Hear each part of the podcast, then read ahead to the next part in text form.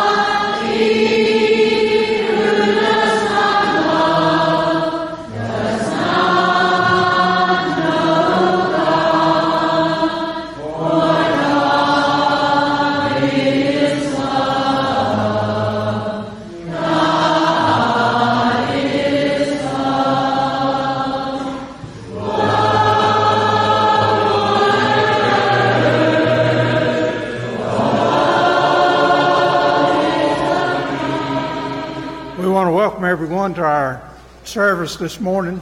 Thank you for being here, being part of our service. And also thank you for, for uh, all of the folks that will be watching on, uh, on the internet. We welcome you to our service. We come together this morning to worship the Lord. Let's start our time together in prayer. Our Father, thank you for all of the many blessings that you bestow upon us. Father, thank you for being with us and keeping us safe.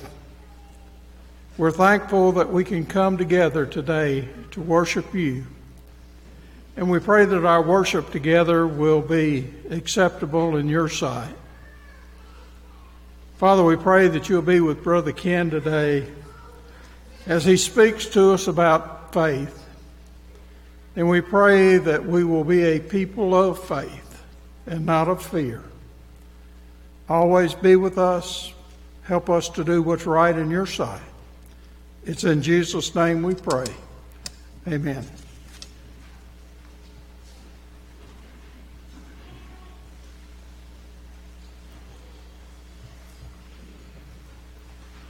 Good morning. First song this morning will be O Worship the King.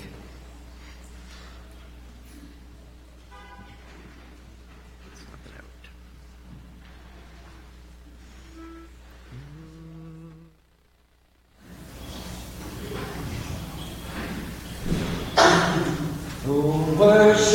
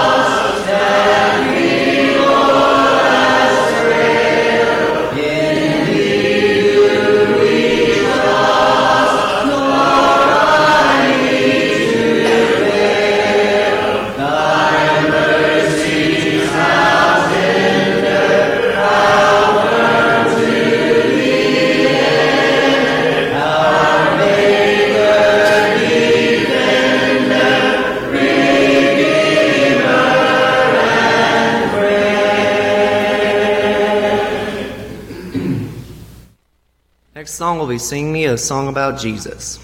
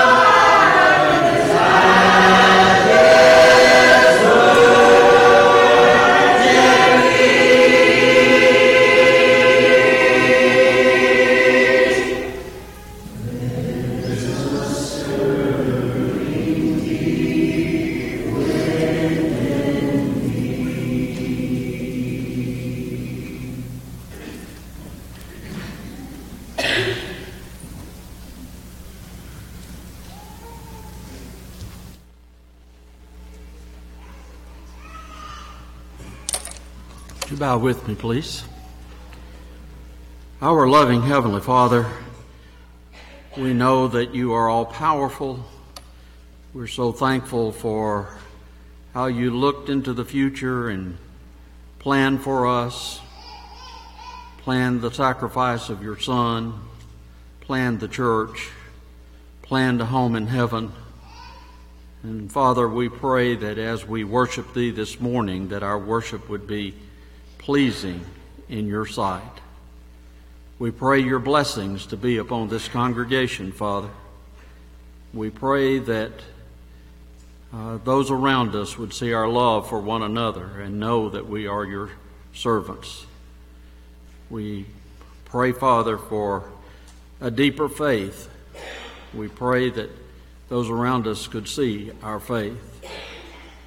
We are sensitive, Father, this morning to those who uh, mourn over new made graves. We pray for the family of Vernell Arnold and for the family of Beverly Carter. We pray that you would use us as instruments of your service and comfort. Father, we, we pray for those that are sick or have are having or have had surgery. We pray especially for Marilyn Martin and John David Horn, and Sandra Neves, and Tim Floyd, and Kathy Davis, and Tana Schaus Owens, and Mark Morris, and Pat Ross. We pray that your healing power would be with each of them if it is your will. Father, we pray for our country. We, we know that there is strife and turmoil on many fronts. And we pray that you would help us to be a country that would uh, return to respecting your word, that would return to respecting authority. We pray, Father, that you would use us to influence all that we can to turn back to you.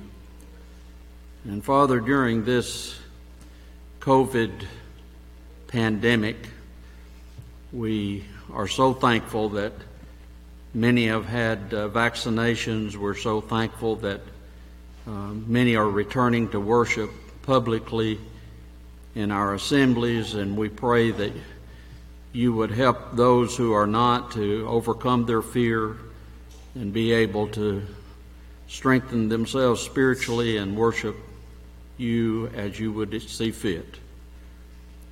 Father, we love you. We are so thankful for Brother Ken and Anita and for them being part of this congregation. And we pray that you'd be with Ken as he breaks the word of life to us this morning. In Christ's name we pray. Amen.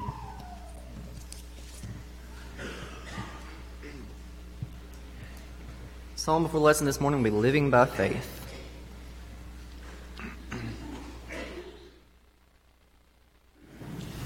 I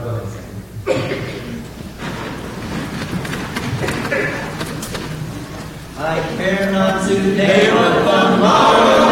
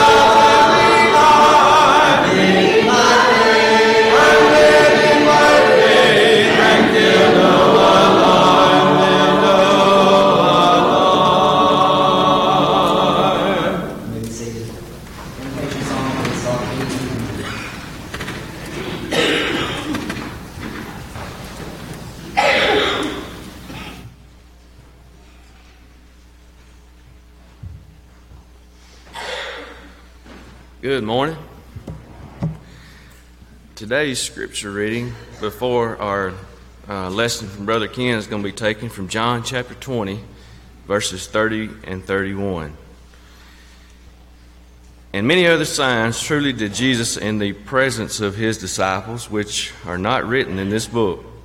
But these are written that ye might believe, and that that you might believe that Jesus is the Christ, the Son of God, and that believing you might have life through his name.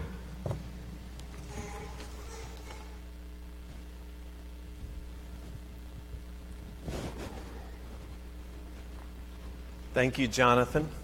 Good morning, everybody. Sure is great to see you. Hope you had a great week. And now we are beginning a new week. And isn't it great to kick off a week worshiping the Lord and glorifying Him and praising Him? Thank you for all that you have done to participate in these acts of worship. We had a response this morning, and given that we are divided as we are by time, I thought you would like to hear this statement. This is from Steve Hodgen. He said, Often as we live our lives, we get so busy burning the candle at both ends that we allow Satan to diminish the light of faith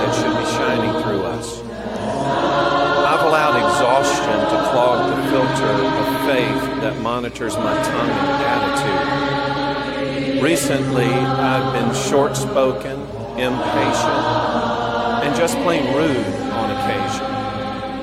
I've sinned and set a poor example of a Christ like spirit. I pray for God's forgiveness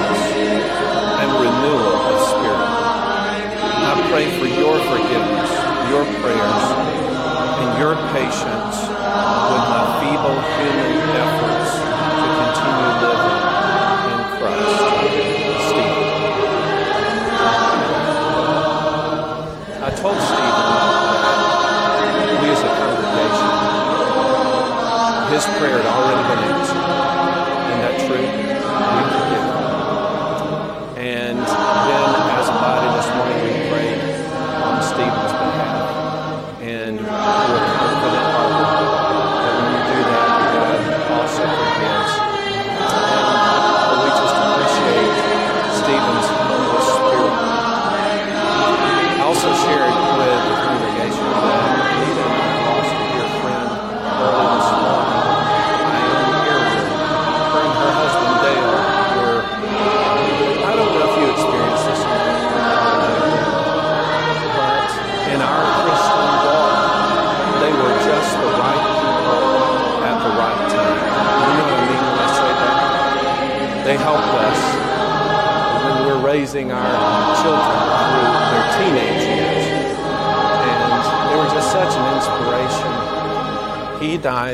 several years ago, and now she has passed from this life to her reward. And I just I think, as Jim mentioned, others who have suffered loss this week, the great consolation that the child of God has is that we together. And really, that's a part of what all this is for preparation for the future, looking forward to our home in heaven together. We're going to pray with regard to Stephen again, just us as a body, reinforce our commitment to forgive and encourage him. And also, we'll be praying with regard to our study this morning. We're going to be talking about the power of faith. And I, I hope that it will serve to do an enlivening work on your faith. That you can understand faith's power. Certainly, its power in leading us to salvation, but also to action and to hope. Before all of that, let's pray together. Our Father, we thank you for the privilege and the blessing it is to be together as one family. And even though we, as a body here at Boonville, are separated by time due to inconveniences, we are nevertheless cognizant of the oneness that we share as a body here in this community and of the work that we do together. Every member of this body is important and a vital part of that work. And certainly Stephen is that for us. And today he came forward asking for our forgiveness, which we readily give. We give that in recognition of that you offer to us and how steadfast that you are in regard to it, how precious we count that. So, Father, we all together are concerned about Stephen. We pray that you will help us in our individual ways to be an encouragement to him. And we know that you forgive, and we forgive too, and we, we cherish that. We pray, Father, for those who suffer. A list of folks have been mentioned today as grieving, and we just pray your comfort on them. But we're thankful for the impact that their lives made on our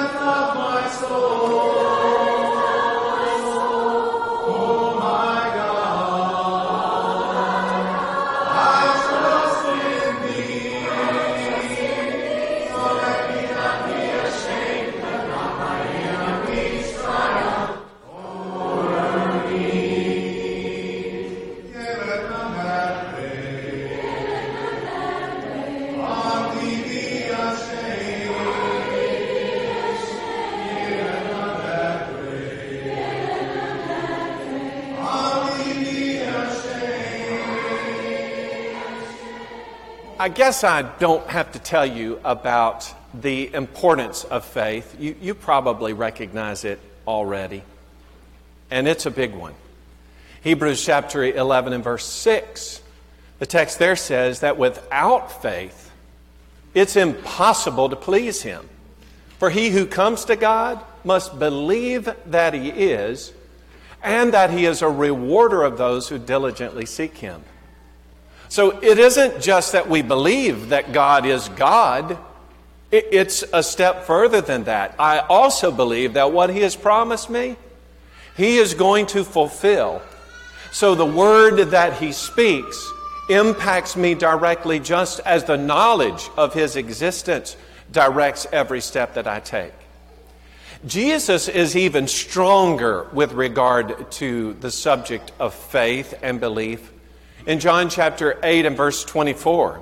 He said, If you do not believe that I am He, you will die in your sin.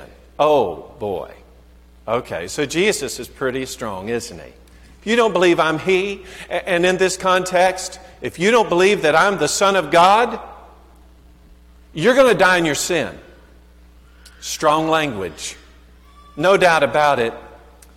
Faith is so incredibly important. In fact, I guess if you went back a couple of verses to verse 21, you'd find out that it's so important that Jesus says, if you're in your sin, in this context, if you're not believing, that hasn't transformed you, then you can't go where I'm going. Oh, well, we, we know Jesus going to heaven. So, him there with the Father, I'm excluded if I have not developed belief, if I stay in my sin, not motivated by the belief that I have. So, let's just stop for a moment and make some simple and, and I think very obvious observations. You know, and I know, j- just from what we mentioned a moment ago, the folks who are grieving today, you and I know that we are going to die. Uh, we are.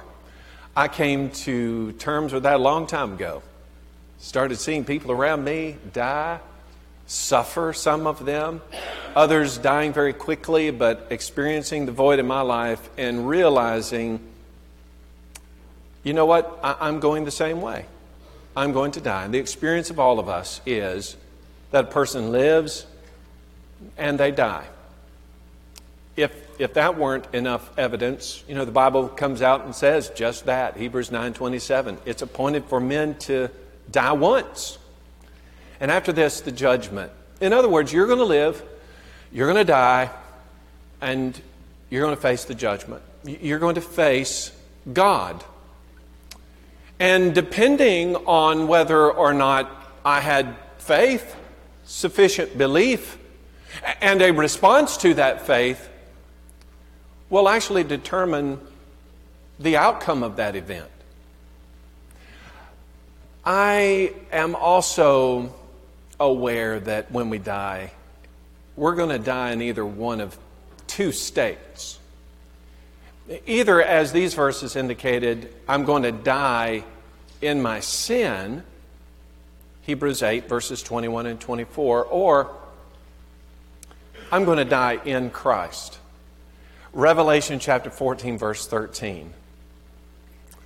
I want to die in Christ. I want to enjoy the blessedness that it is not only to live for Jesus now, but to die in the assurance, in the knowledge of who Jesus is, and then of the subsequent benefits and blessings that come because of my commitment to Jesus, who is the Christ, the Son of God. Seems to me it's pretty important that we understand faith. Now, I guess I could give you a definition. The definition that I, I have is kind of a complicated one. I'll try to boil it down for you.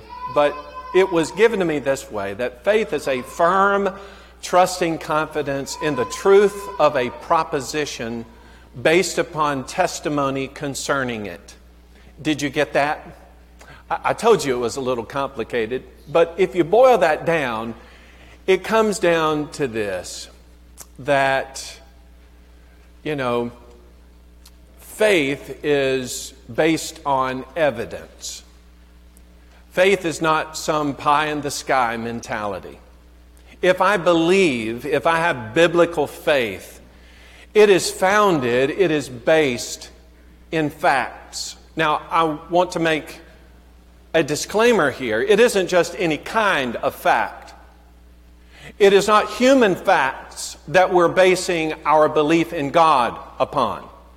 We're basing our belief in God upon divine facts. And those facts come from a very special, singular location. Romans chapter 10, verse 17 says that faith comes by hearing, and hearing by the Word of God. Faith is going to be developed in you and me as a result of hearing the Word of God. Now, it's not just, oh, I heard it, okay, I got it. But the sense is that I hear it, I accept it, I internalize it. It becomes a part of me.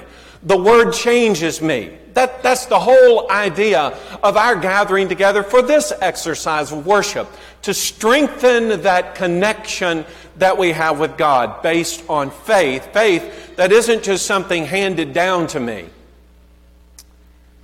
it isn't a blind faith, but it's something that's based on evidence, something that I can prove, testimony that's given in regard to it. So, what produces it? Well, I, I, see that Hebrews 10 17. Are you saying that faith doesn't come to me like my understanding of gravity? You know, I don't sit under a tree and get hit by an apple and then I have faith. Faith doesn't happen that way. Faith doesn't happen as a result of a still small voice coming to you at night and all of a sudden now you believe in God. That is not biblical faith. Biblical faith is definable in some concrete terms. I believe in God because, and then I give the evidence of the Scriptures. Here's what the Scriptures testify to me. And that text that we just read, you know, many of the signs did Jesus in the presence of these disciples, which were not written in this book, but these are written that you may believe that Jesus is the Christ, the Son of God, and that believing you may have life in His name. Not just that you believe, but the extension of that belief. It is life. Jesus in John 10, verse 10 said, The thief doesn't come but for to steal and to kill and to destroy. But I have come that they may have life and that they may have it more abundantly. That life, that abundant life, is going to come not just because of mental assent, saying simply, I believe, but the extension of that. I believe and therefore I do. Salvation is one of those things that faith will lead us to, as well as action and hope. It is these things I hope to leave with you today and to challenge us with as regards our own faith. I think about the development aspect of it as is evidenced in Acts chapter 18, verse 8. In that text, you kind of have a synopsis of all that we'll be talking about today. It was actually uh, originally in regard to Crispus and his household, but then it is by extension to many who were in Corinth who, hearing, believed, and were baptized. They heard the word, that develops faith. They believed it, and then they acted on it in baptism. Since that is, I think, the most important aspect of our relation to faith, I want us to see how faith leads to salvation. Okay, if I say faith and salvation, probably almost immediately you will think of some texts of Scripture. Some texts have been fed to us since we were little children. And I hear these from practically everybody, regardless of what their doctrinal understandings are. John chapter 3, verse 16, right? Isn't that one that always comes up?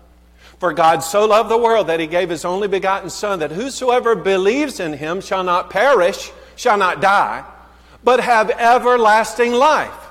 Well, that's keying on what Jesus would later say in John chapter 8, right? If you don't believe that I'm He, you're going to die in your sins. Oh, let's start positive. If you do believe, you're going to have everlasting life.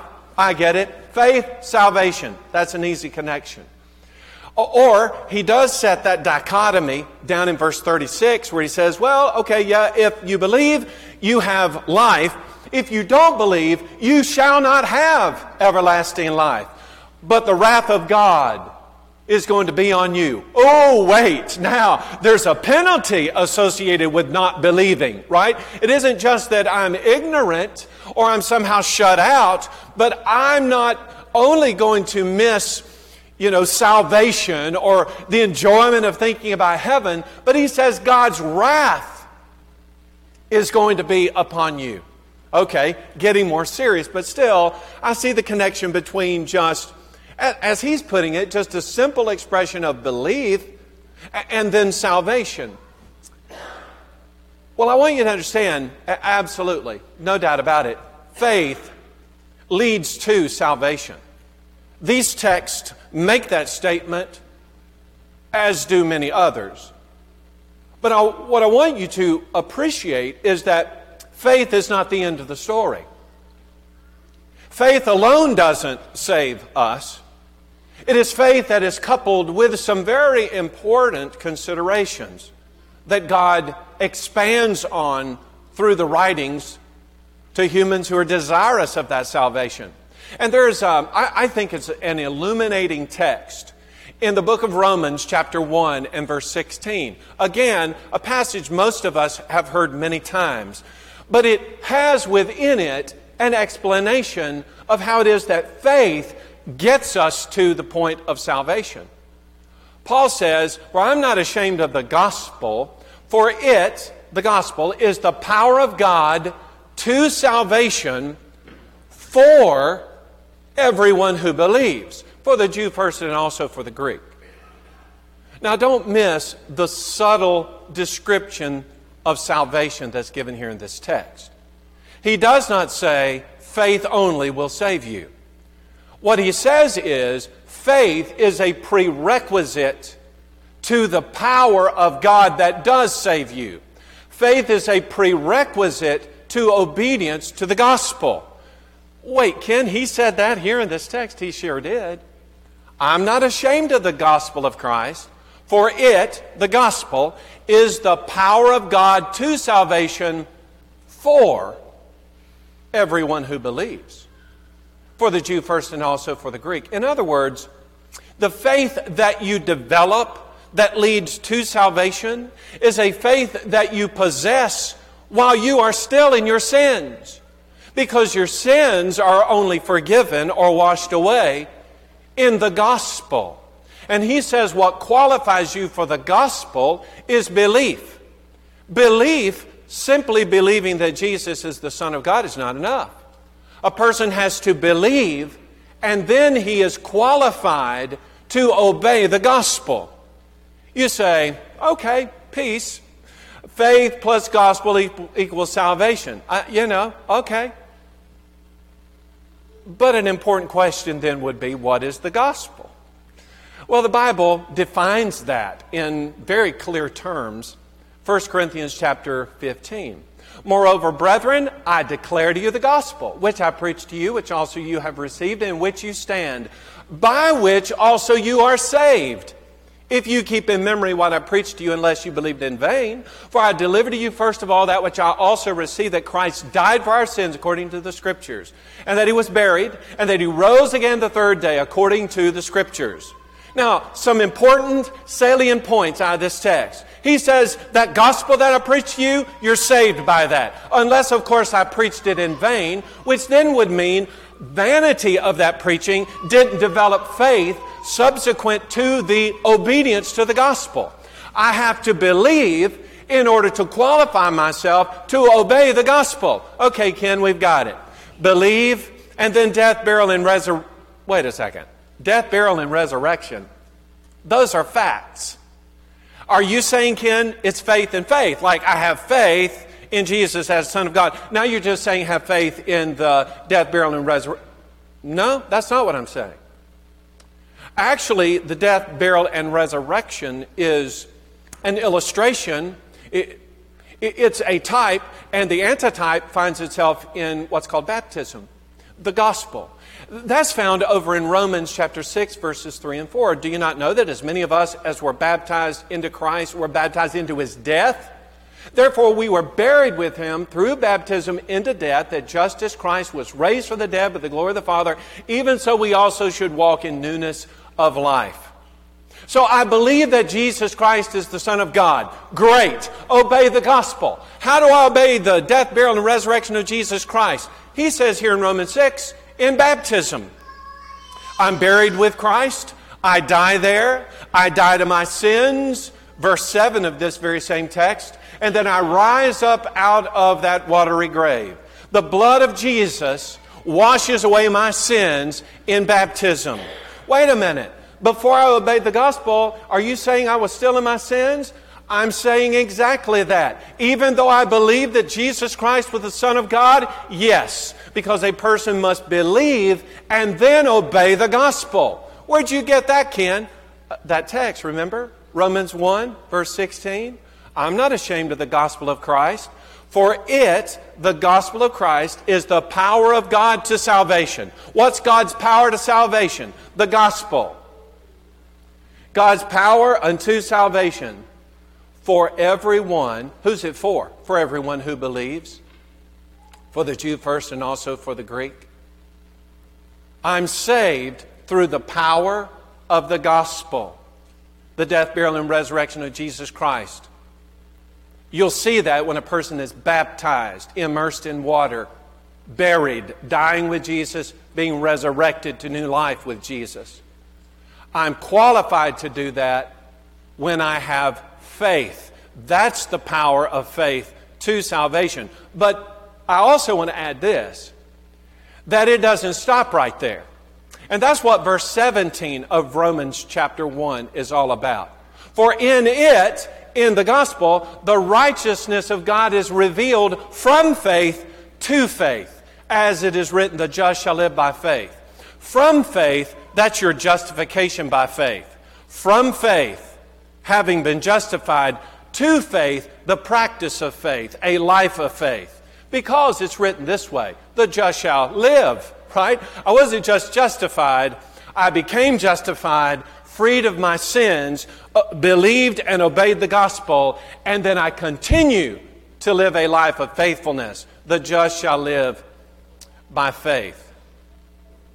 Yeah, no doubt about it. Faith absolutely leads to salvation. But faith also leads to action. James chapter 2 verse 24. Interesting little text because in years past some people just wanted to get rid of the whole book of James. It's filled with practical exhortations, but it has it's got this statement in it and a whole discussion about faith and works right here in chapter 2.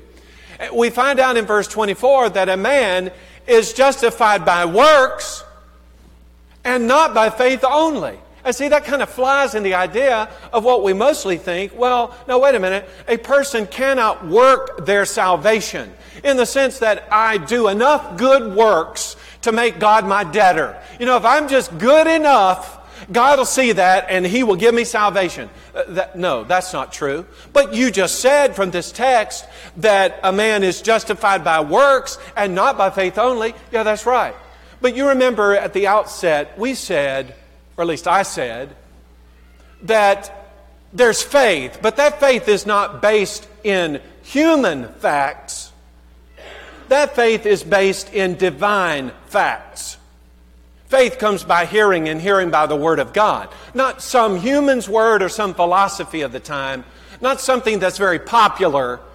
It's based on God's Word. So, divine words of God develop a faith that saves. So, in this text, when he talks about having been justified by works, in this setting, he's talking about not human works to justify myself on the basis of my goodness, but he's talking about works of faith. Those works that have been set aside and identified by God. Now, let's illustrate that. He does it, in fact, in this text. He says, I can give you two examples of that very thing. One has to do with a man by the name of Abraham. And everybody who read this letter would know exactly who Abraham is, and they would have every confidence in Abraham as the father of the faithful. So in verse 21 of chapter 2, he says, Oh, and you know, our father Abraham, was he not justified by works when he offered his son Isaac on the altar? Well, that is stated in such a way as to imply, rhetorically, yes, of course he was. Wait, he was justified by his works when he offered his son? Yeah, you know, Abraham had faith. Abraham had such faith that when God said, You offer your son Isaac on an altar, even though God had already promised that many generations were going to follow after him, in fact, the seed promised that all the nations of the earth are going to be blessed, would begin with his own offspring. And so here's Abraham. Abraham is commanded by God to offer his son Isaac. Abraham does not hesitate, and the reason why is because he believed God's promise. He believed what God said. The Hebrews writer goes so far as to say he believed it to the extent that he thought, if necessary, God would even raise his son from the dead. Abraham believed God, and so he went to offer his son Isaac on an altar. His actions reflected the faith that he had. Same is true with Rahab in verse 25 of this text. Was not Rahab the harlot? Of course, most people be like, Rahab, that sinner, you know, that Gentile sinner. Okay, let you know we're covering all the bases. So wasn't a, uh, Rahab that terrible harlot, the sinner, wasn't she justified by works when she received the messengers and sent them out another way? Okay, rhetorically again, yes, yes, the answer is yes. But now wait a second. So Rahab was told, if you will take us in, then we will preserve your household. Well, she didn't know. She hasn't actually experienced it yet. She is trusting. She has faith in Almighty God that they represent, that when those guys are gone, that she and her family will be remembered because of their obedience. And so she did exactly as she was told to do. She gathered her family in her house and she put out the scarlet uh, rope and the thread, and there it is. God preserved them. Wasn't she justified by her works? In that she did what she said she would do based on the faith that she had. Faith resulted in action. Yes. Okay, now, how about you? You say you have faith. I do. I believe in God. I believe that Jesus Christ is the Son of God. Okay, you can be saved according to your work of faith. Wait, what is my work of faith? Well, a work of faith would be that which is divinely given. The instruction that is given with regard to your action relative to the faith that you say you have. You say you have faith, you say you believe that Jesus Christ is the Son of God, that God raised him from the dead, then obey the gospel. Now that's simple, isn't it? If I obey the gospel, if I'm buried just like Jesus was buried, if I raise up like he was raised up, I leave behind that man of sin dead in the watery grave, then I will be saved. God said it, I believe it, and I act on it. You see, faith leads to action. In this case, obedience to the gospel.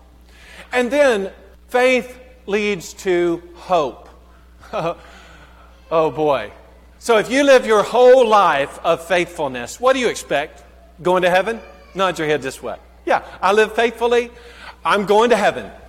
Be faithful until death, Revelation 2, verse 10. You'll see the crown of life. I can't wait. Okay, you know the Bible describes it, right? Live out faith, have salvation. 1 Peter chapter 1 and verse 9 says it just that way. The end of faith is the salvation of your souls. I'm going to live faithful until death, and then I have my eternal salvation. I'll leave this temporary state and I'll go and be with the Lord forever and ever. Yes, can't wait. You know that in the meantime, I'm going to be facing some things that want to take that joy away from me. Want to take away the confidence that I should have about going to heaven. To undermine me. In 1 John chapter 5 verse 4, we find out that this is the victory that's over the world and it is even our faith. faith is the victory that overcomes the whole world. You don't think that's a difficulty facing every single day? The torrent of temptation for sin that comes our way, trying to upset our faith and to remove our hope? It happens constantly. And we are so easily tempted. In 1 John chapter 2, beginning at verse 15, that scripture says, Love not the world, neither the things that are in the world. If any man loves the world, the love of the Father is not in him. For all that's in the world, the lust of the flesh, the lust of the eyes, and the pride of life, is not of the Father, but is of the world. And the world is passing away and the lust of it. But, listen now, he who does the will of God abides forever. Want to live forever? Want to be with God? I do. Be faithful until death. Eschew the evil, turn to good. That's the idea. So I'm going to live a life of faithfulness. But as I'm living this life of faithfulness, there are some things that are apparent. One is I'm living in the presence of some unseen things. Now, I just saw that I'm tempted constantly lust flesh, lust the eyes, pride of life. I'm tempted with every kind of thing that would upset the Christian walk. So, what I've got to do is, despite what I see and the forces that are attacking me, I have to, 2 Corinthians uh, chapter uh, 9 and verse 5, I got to uh, walk by faith, not by sight. If I'm going to, to be successful in this, I've got, I've got to have in mind that there is something beyond this life, right? And so, as I am aspiring for heaven someday, it's got to be real to me. John chapter 14. Jesus said to his disciples, Let not your heart be troubled. You believe in God, believe also in me. In my Father's house are many mansions. If it were, to, were not so, I would have told you. I go to prepare a place for you. And if I go to prepare a place for you, I'll come again and receive you to myself, that where I am, there you may be also. For where I go, you know, and the way you know. Now, Thomas is going to answer probably like maybe we wouldn't voice it this way, but it's probably how we sometimes feel like, I, I don't know. Big question mark. How am I going to go to heaven? I don't know if you're ever plagued with that, but people are plagued with it. How do we get there? not clear, whatever. My faith's not big enough. Thomas said, Lord, we don't know where you're going. How can we know the way? And then Jesus gives this answer.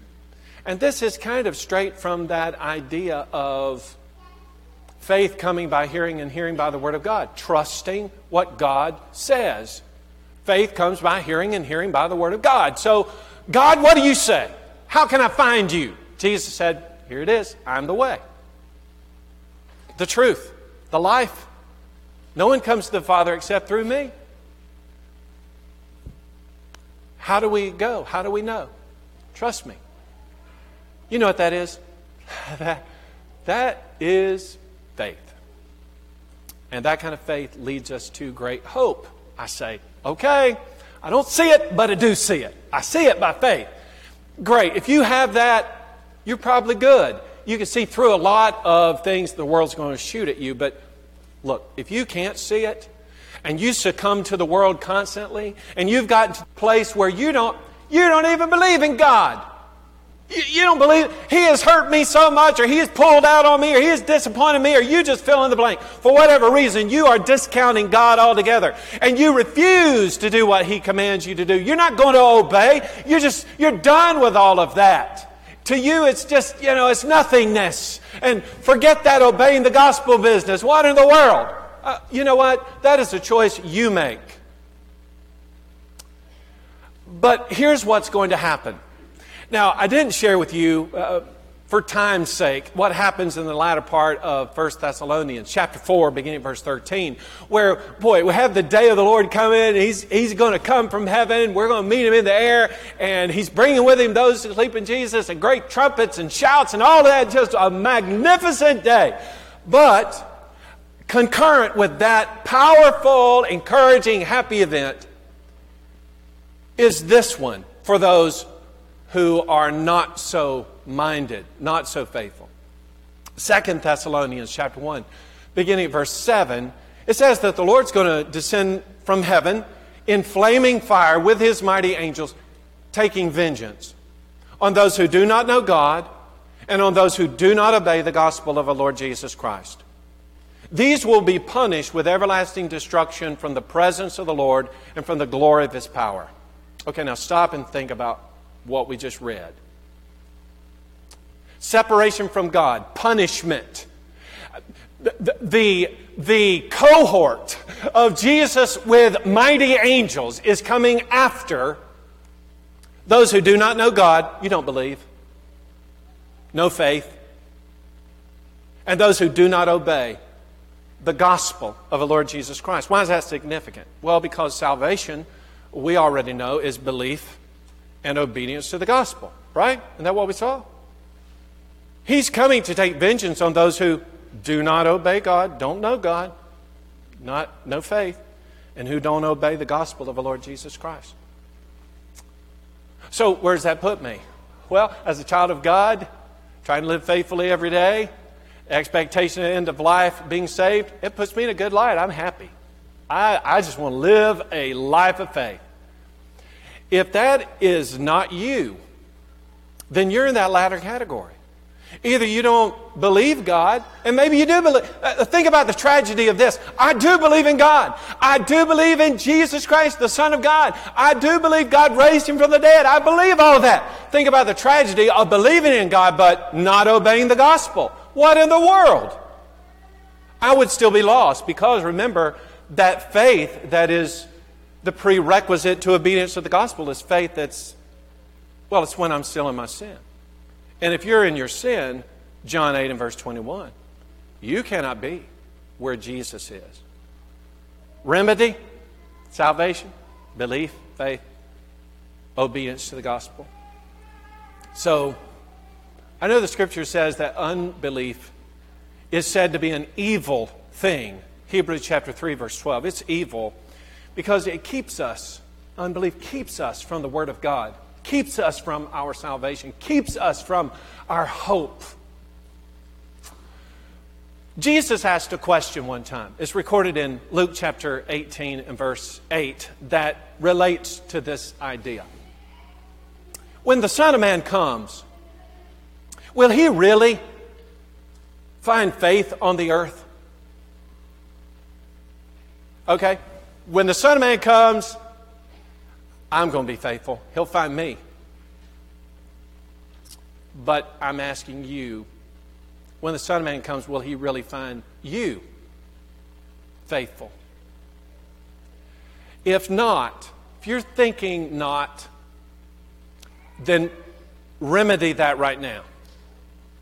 If you need to obey the gospel, you believe, you've just never had the courage Listen, you got to have the courage. You don't want the attention of the Lord and His mighty angels in that day. Obey the gospel today. If you're a child of God and you've not been walking by faith or you become discouraged, listen, that, that's the devil's ploy to take your eye off the prize.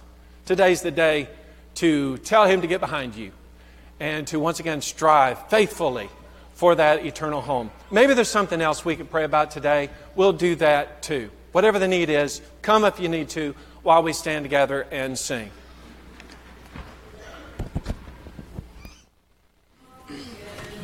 Seated.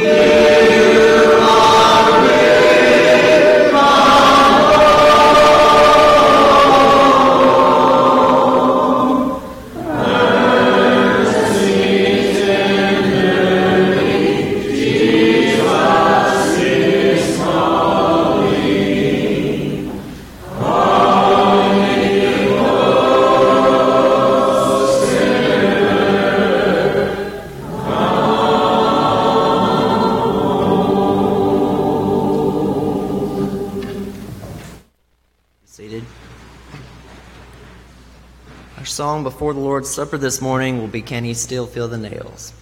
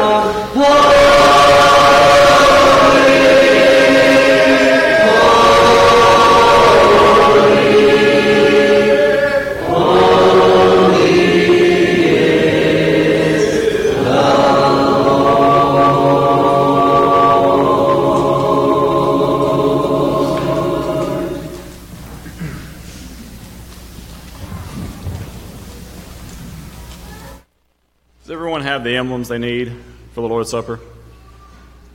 All right, I don't see any hands up.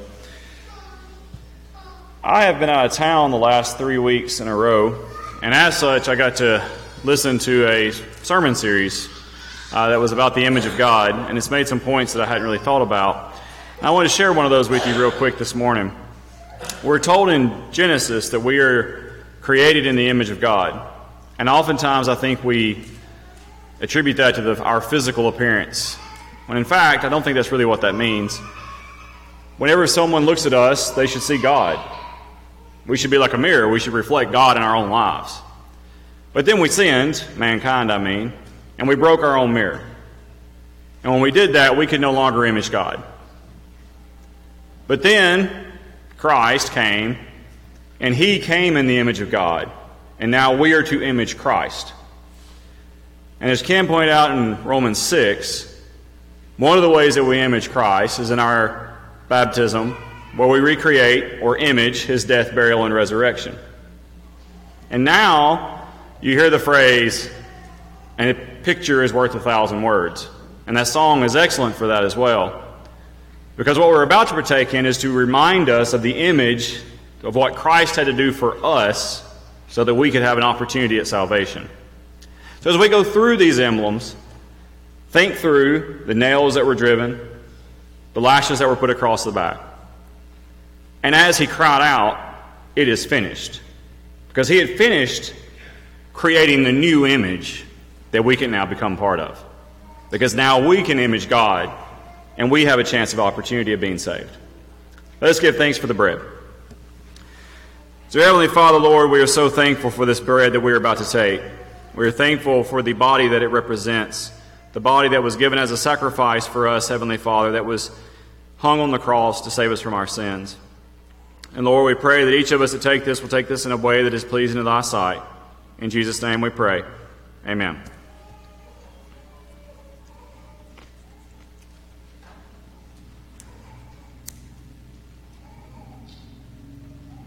Now let's give thanks for the cup. Dear Heavenly Father, Lord, we thank you so much for this fruit of the vine, which represents the blood that was poured out, that each drop that was poured out, Lord, was needed to take care of our sins, to wash us free, to make us white in front of your appearance, Heavenly Father, pure and good for you. And Lord, we are thankful for the thought that you had to create this for us, Heavenly Father. We pray that all of us will take this in a pleasing manner to you. In Jesus' name we pray. Amen.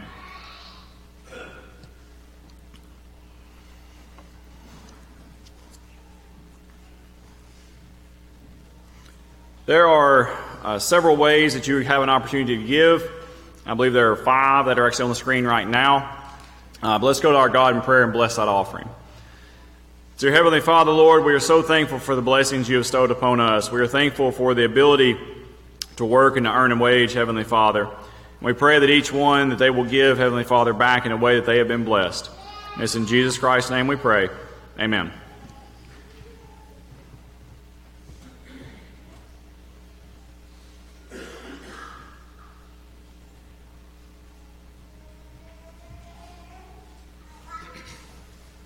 Good morning. Do have just a few announcements before we're dismissed. There was 195 in worship this morning at 10:30. Uh, seniors 2021. There will be an ice cream social on Sunday, May 2nd. This will be immediately following the evening classes in the annex, and everyone is invited. I have a card. It says thank you all for all the calls, cards, texts, food, visits, and prayers for my family during the passing of my father, George Hale. My family appreciates everything and asks for continued prayers for my family in the days ahead. In Christian love, Sherry Beard and family. I want to remind everyone there is a all ladies are invited to a wedding shower in honor of Carly Chittum, bride elect of Tyler White, today from 1 to 2:30 in the annex. There will be an elders, deacons, and ministers meeting today at 2 o'clock in the little chapel. And remember, everyone, tonight is Lads to Leaders Recognition Night in the auditorium. There will be a devotional at 5 o'clock, but there will not be any classes. All participants are encouraged to attend. And please wear your red t shirt and medals you received at convention. And also, uh, you know, last month we had our Easter egg hunt. We hit over 1,200 eggs, but Miss D informed me this morning that we still have around 568 or so eggs. They were in a big black garbage bag sitting in the little chapel. She said, What do you want to do with them? So I have a plan. I've thought quickly. I moved the big black garbage bag from out of the little chapel to right beside the door there. If you are age 2 to 99, on your way out, feel free to help yourselves to some candy filled eggs because what is not taken today, we really want them out of this uh, church. What is not taken today, the kids at Satilla High School, Tristan, come see me tomorrow and you will have candy filled eggs if they're not taken today. Uh, if y'all bow your heads, we'll close with a word of prayer. Heavenly Father, we thank you so much that we got to get up this morning, come and hear a lesson taught from your word. We're so thankful for Brother Ken and his ability to preach. God, we ask that we please be examples to others that you would have us to be. We thank you so much for the example of Brother Stephen Hodgin this morning and what he means to all of us. God, we love you and we thank you and we ask you to please forgive us for where we failed you. Please go with us this week and help us be better this week than we were last. In Jesus' name, amen.